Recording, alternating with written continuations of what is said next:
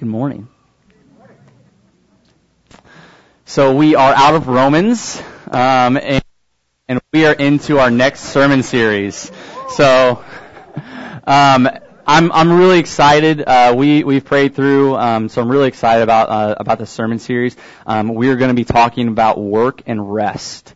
Um, we're going to be talking about work and rest. And so, um, as with anything, we always want to start out explaining why. Why do we want to go into this sermon series? Um, I think that it's an extremely important topic. Um, I think it's an important topic for a lot of different reasons. Um, one, because we're going to be spending a lot of time doing them.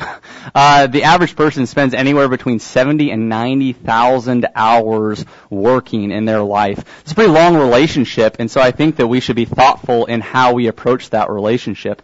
Um, not only that, but there's a lot of discontentment uh, about our work. Um, Gallup, in their most recent poll in 2015, surveyed and uh, and they said that 30, only 32 percent of their employees are actually satisfied with work. 32 percent of employees. So our neighbors or workers, maybe even us, we're saying, listen, I am dissatisfied with my work. I uh, I don't don't like it. I don't care for it, and so there's a problem. We have a problem with our understanding of work, our relationship with it, how we engage with it. Um, not only this, but but work and rest is an important part of what it means to be human. There's a rhythm in work and rest, and if we don't approach this rhythm right, if we don't understand it right, then we miss out on a key part of what it actually means to be a human being. Um, we know this because even those that in, retirement homes, you go and you survey a retirement home, and one of the chief things they say is, "I just wish I had purpose. I just wish that I was used more, that I could be engaged more." And and when we're not working, there's a sense of meaninglessness. There's a sense of purposeless. Um, even for those that are they're mentally challenged, one of the key things that they've seen that actually brings emotional and physical well-being is actually engaging in work. And so we see that, that this balance of work and rest is it's extremely important to us. We're going to spend a lot of time with it, and uh, and it makes a difference. But not only not only these things, because I think that the average person's pretty intuitive enough to know that hey, there's this is an important thing. I should understand about how this balances into this rhythm in my life. Um, but for us specifically as Christians, we need to think about this topic because often we separate our faith and we compartmentalize it. We say, I'm a Christian on Sunday, or I'm a Christian when I hang around my church friends or when I go to church events, but our faith is categorized and it doesn't affect our whole life. And one of the things we have to realize is that when Christ bids someone to come and follow him, he bids them to come in every area of their life. Christ doesn't segment his life that he gave to us, and he calls us not to segment our life when we come and follow him. Abraham Kuyper um, says there is not a square inch in the whole domain of our human existence over which Christ, who is sovereign over all, does not cry, mine. When Christ bids us to come, He bids us to come all of us in every part. And so our faith isn't to be something that we set aside as we approach work and rest, but instead it is to inform and guide how we are to work and rest. And so today we're going to do uh, our first part of uh, three different talks about work. And so today we're going to really focus on the purpose of work the purpose of work. And so if you have your Bibles, uh, you can turn with me in Genesis. We're going to be in the beginning. Um, and we're going to look at a couple different parts. Genesis 1, 26 through 28, and then uh, 2, 5 through 9, and then once again Genesis 2, 15. says in verse 26, then God said, Let us make man in our image, after our likeness, and let them have dominion over the fish of the sea, and over the birds of the heavens, and over the livestock, and over all the earth, and over every creeping thing that creeps on the earth. So God created man in his own image. In the image of God, he created him. Male and female, he created them. And God blessed them. And God said to them, Be fruitful and multiply, and fill the earth, and subdue it and have dominion over the fish of the sea and over the birds of the heavens and over everything, uh, over every living thing that moves on the earth. And then it picks up in 2 verse 5. When no bush of the field was yet in the land and no small plant of the field had yet sprung up, for the Lord God had not caused it to rain on the land and there was no man to work the ground. And a mist, and a mist was going up from the land and was watering the whole face of the ground. Then the Lord God formed the man of the dust from the ground and breathed into his nostrils the breath of life, and the man became a living creature. And the Lord God planted a garden in Eden in the east, and there he put man whom he had formed. And out of the ground the Lord God made to spring up every tree that is pleasant to the sight and good for food. The tree of life was in the midst of the garden, and the tree of the knowledge of good and evil. And then once again in 2 verse 15. The Lord God took the man and put him in the garden of Eden to work it and keep it. So talking about the purpose of work, we're going to look at three things today. First, we're going to look at the origin of work, the origin of work. Then we're going to look at the intention of work. And then last, we're going to finish up with some guidelines for work. So the origin, intention, and guidelines. So first, the origin of work. Uh, a New York uh, Times article uh, once asked this question. It asked, is work good or bad? And it went on to, to quote, it, it, says, the book of Genesis says work is punishment for Adam's sin, and many of us count the days to the next vacation and see a contented retirement as the only reason for working. The author here thought that he was quoting the Bible. He thought that he had a perspective and was truthful about what the Bible actually teaches, but in fact he was dead wrong. It's the exact opposite what we see is that the Bible says that work is something actually good. Work was before the fall. Work is not a consequence because of sin or because of the fall, but instead work is something that God does. Work is something that He commanded us to do in the middle of paradise. There's beauty, there's friendship, there's good food, there's sexuality, there's all these things, and right along with it, there's work. There's work in the middle of paradise. God Himself does work. And not only that, but there will be work in heaven. Work is something that is consistent, that is good. And this is so, so revolutionary to when the Bible was written. Right, so just two different examples. So there's uh, Near Eastern and then the Roman, uh, the Greek Roman um, Rome perspective that our society is built off of. So in the in the Near Eastern uh, religion, uh, Babylonian religion, they have a myth in which Marduk and and Tiamat, um, the gods are fighting amongst each other right? And so Marduk kills the older god Tiamat and with his, with her body makes the heavens and the earth. And, and he forms man. And the reason, the purpose for which he forms man is to be a slave to liberate the gods so they don't have to work. And so what you see here is that the purpose, the purpose of a good life is not to work in Near Eastern, that work is something that is subservient, that work is something that is uh, that slaves do, that work is something that we have to rid ourselves of. It, it, we're shackled by work, and that we just to live a meaningful, good life, we must get rid of work. We must run from it. We must, you know, it's below it, and so that's why the gods formed man is to work while they could live a free, unhindered life. We see also in, in the Greco-Roman worldview, um, you have a, a, the Greek myth of Pandora's box. Um, so Pandora's box is, is a, a myth about Zeus trying to get back at humans. And so Zeus creates this woman named Pandora. And Pandora goes married, and, and because um, Prometheus had stolen fire, Zeus is getting back at Prometheus and, and back at mankind, and so he gives Pandora, and he gives her this gift. But he created her to, to not be able to, un, to not open it. And so Pandora eventually opens up this box. And what comes out of the box, right? When Pandora opens the box, all the evils of the world come out, right? We, disease, um, poverty, old age, and work, right? Work is something that comes out of Pandora. Hard, it says hard toil is, is something that comes out.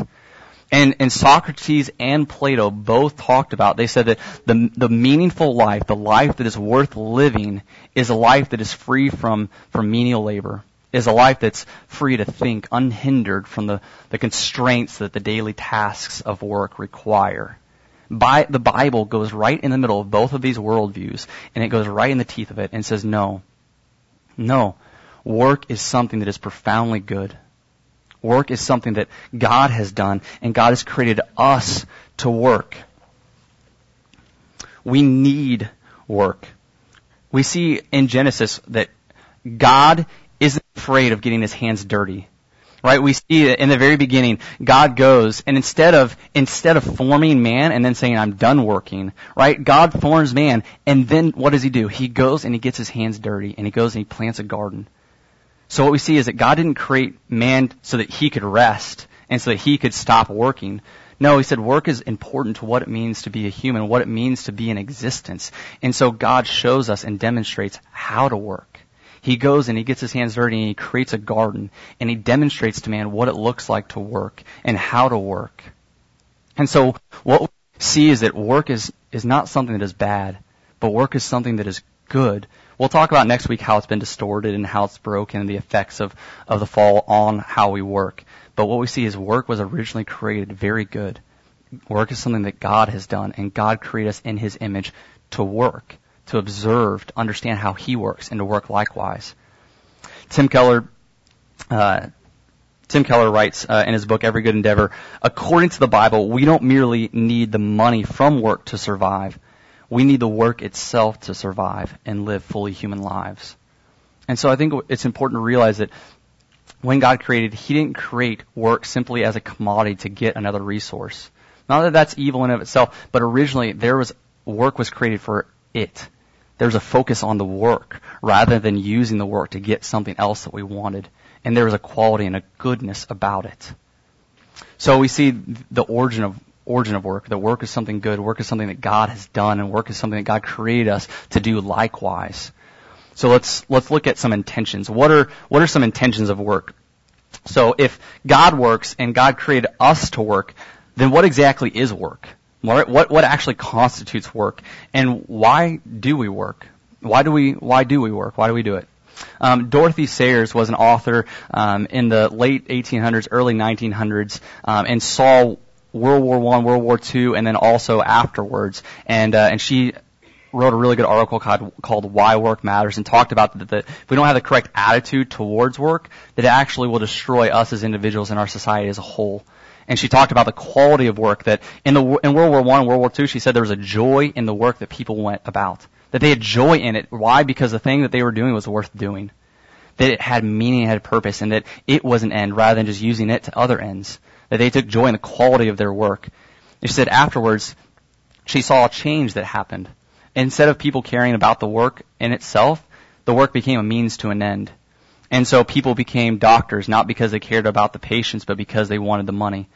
People, you know, went into different fields of business, not because that's what they were gifted and qualified, but because that's what they thought made them feel significant or have identity and status.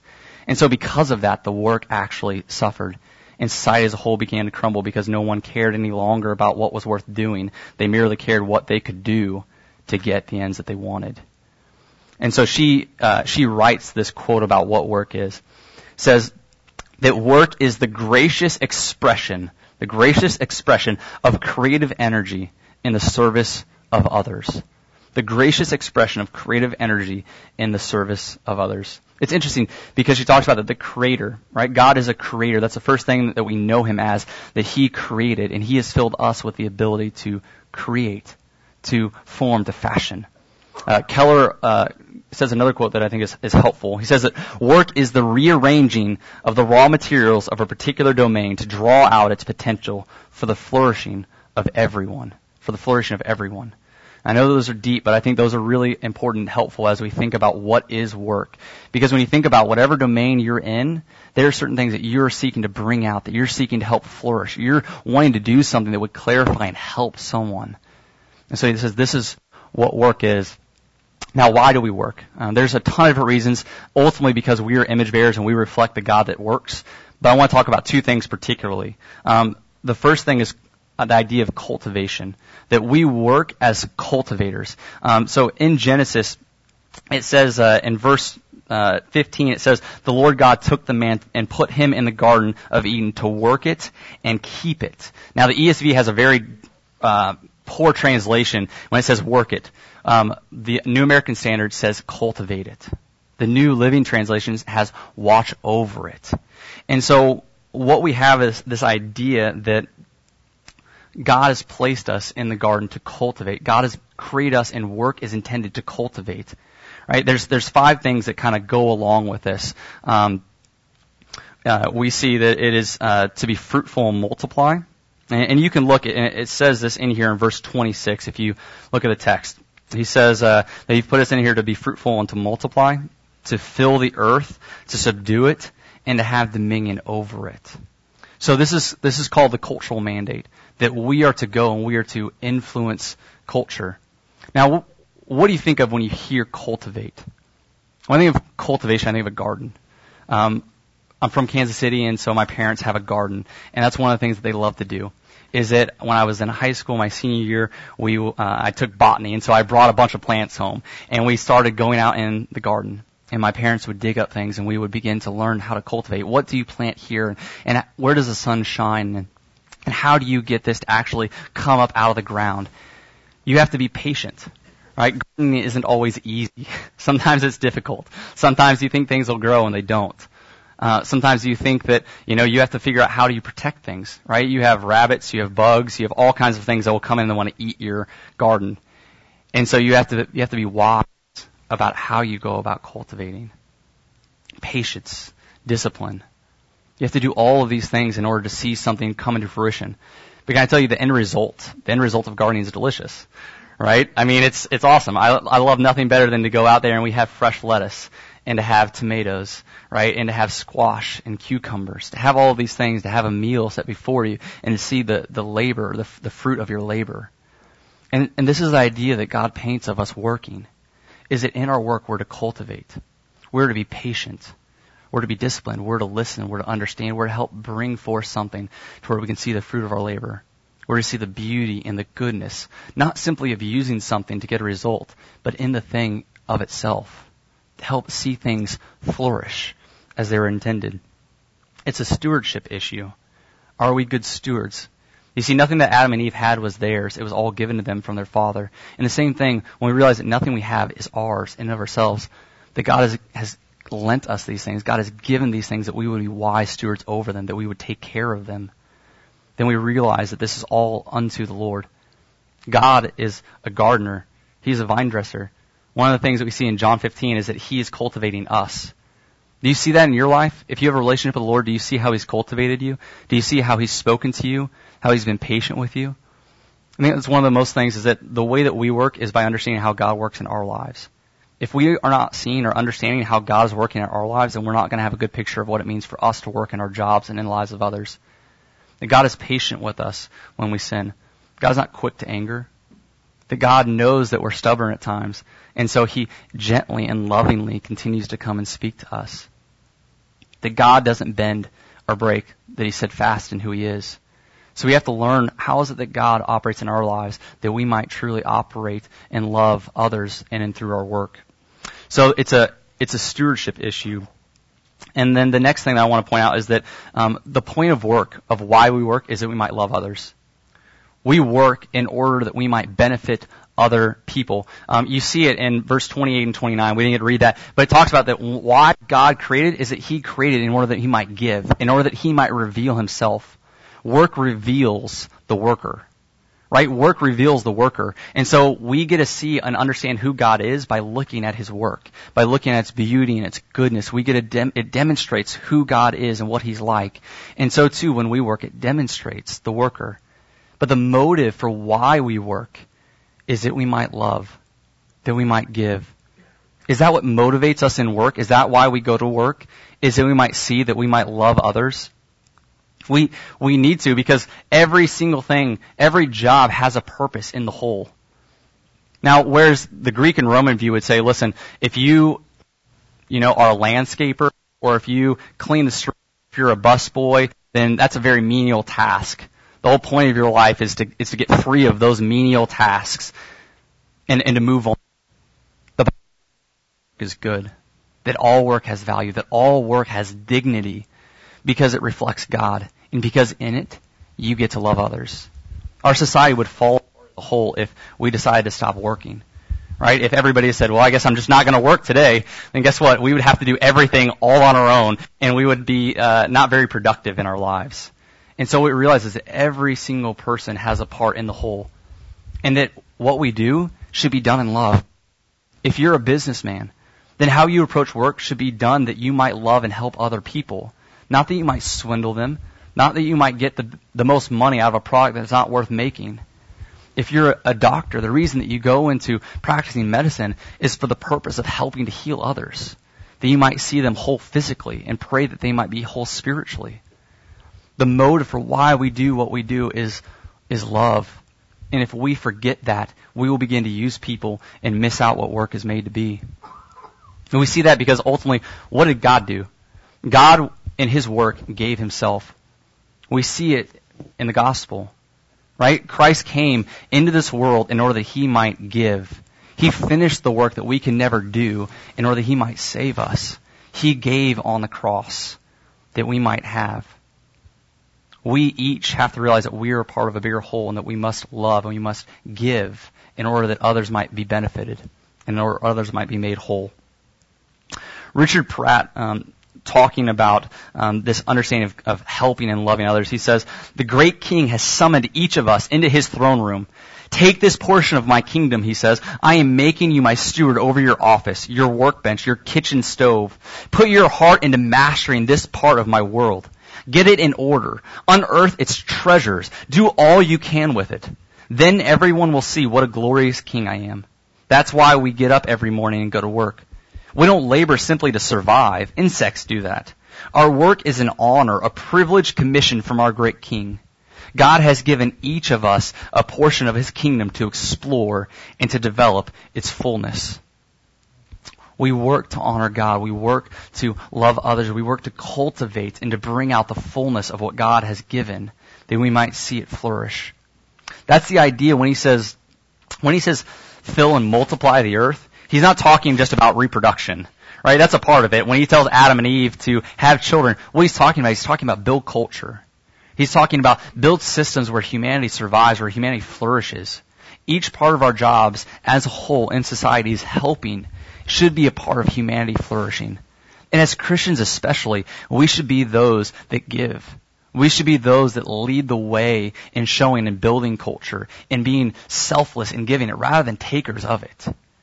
As Christians, we should be the foremost of the ones that are sacrificing and giving our lives so that others might be made whole.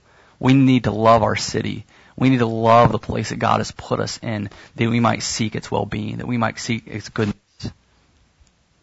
So we've seen some, some intentions that we are to work to cultivate and we're to work to love. Um, and then the last thing that I want to do is I want to talk about some practical guidelines. Um, this is we hear this all the time. Whenever you, you've all of us have probably gone through it. When we graduate high school or we go into college, what's the first thing? I don't know what I want to do. I don't know who I am. We're we're sensing for this identity or where am I to work? Um, many of us maybe are going through it still. Like I'm in a job, but I don't know what I'm supposed to do. And so I want to give some some very practical guidelines of how do you know where you should work?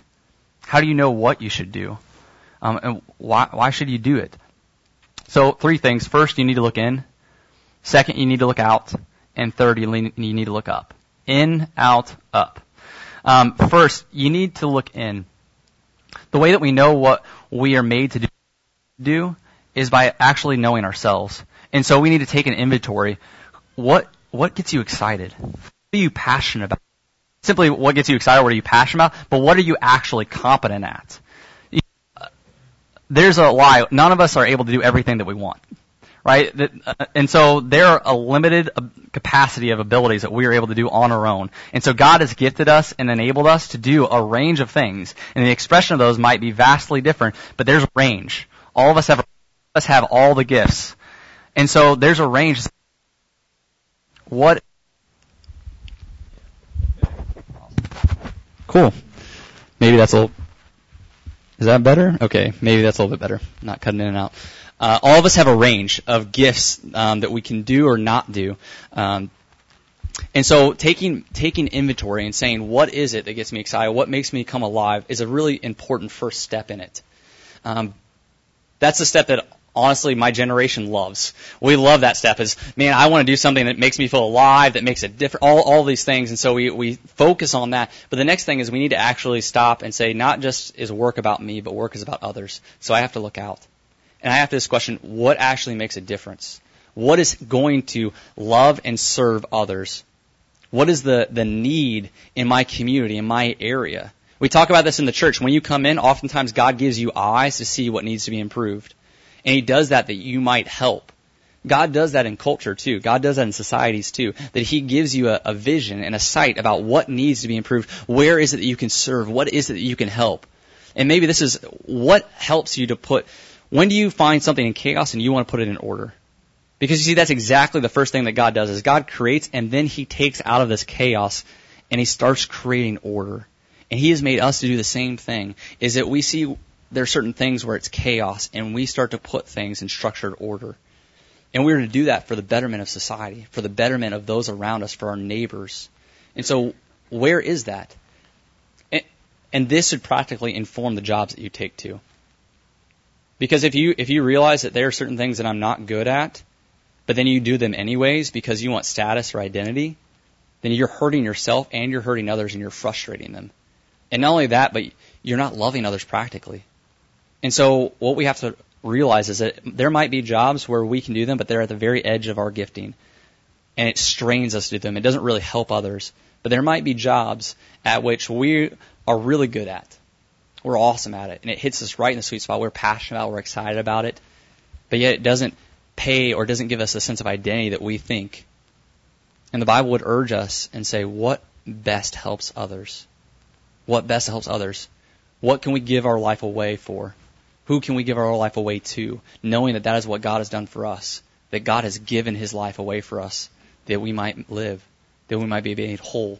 And this is the motive that He encourages us to is how can we give our lives away to others that they might be made whole?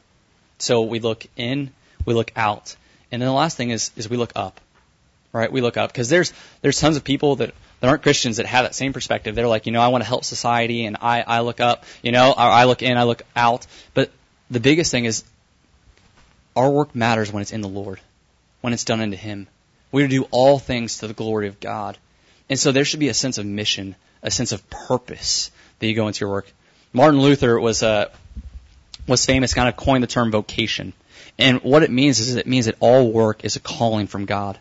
That God calls us to be at a specific place at a specific time, and He has a job and a calling on us to do. And so all of us, all of us have different things. And it, hear this, it might not be, when I say God's calling, it might not be that God has this one perfect job for you right? But it means that there's a range of jobs that God might be calling you to do that would help others, and that God wants to send you on purpose there and on a mission, that you might evangelize, that you might share the gospel. Not only that, but that you might build a culture of rest, a culture of hard work, a culture of love, a culture of understanding. And so, do you feel that in your work? Do you know that God has called you there, that God is leading you there for a purpose? And ultimately that your work is going to glorify Him. Because there's, if there are times when we make choices about jobs and we feel like it fits our skill set, it helps others, but we feel like there's another place where we can honor God more, or we might bring more glory to Him, then we are to we are to walk in that, or we are to bring more glory to Him. And listen, this it might not always be easy. God doesn't call us to work in places that are easy by any means. But where God calls us, where God leads us, He will be with us. He will go before us. He will equip us and encourage us and strengthen us to walk along that, li- that line that He leads us on. And we see this with Jesus.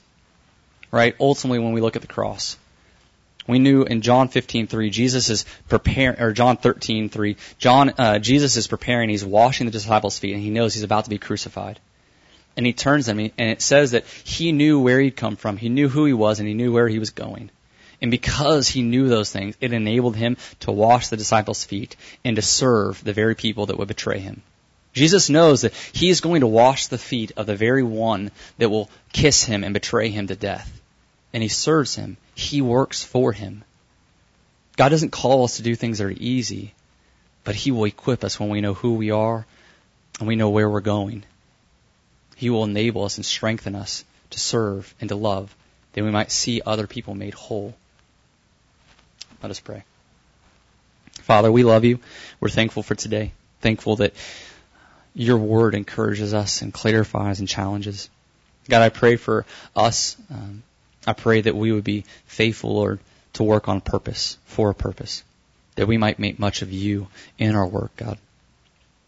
Help us, Lord. Help us in whatever it is that we work, whether we're teachers or, or businessmen or doctors or lawyers or whatever it is, whatever we do, I pray that you would help us to, to get a sense of purpose, Lord, to cultivate, to love others. And we'd see that you've given your life for us that we might give our lives for others. Strengthen us.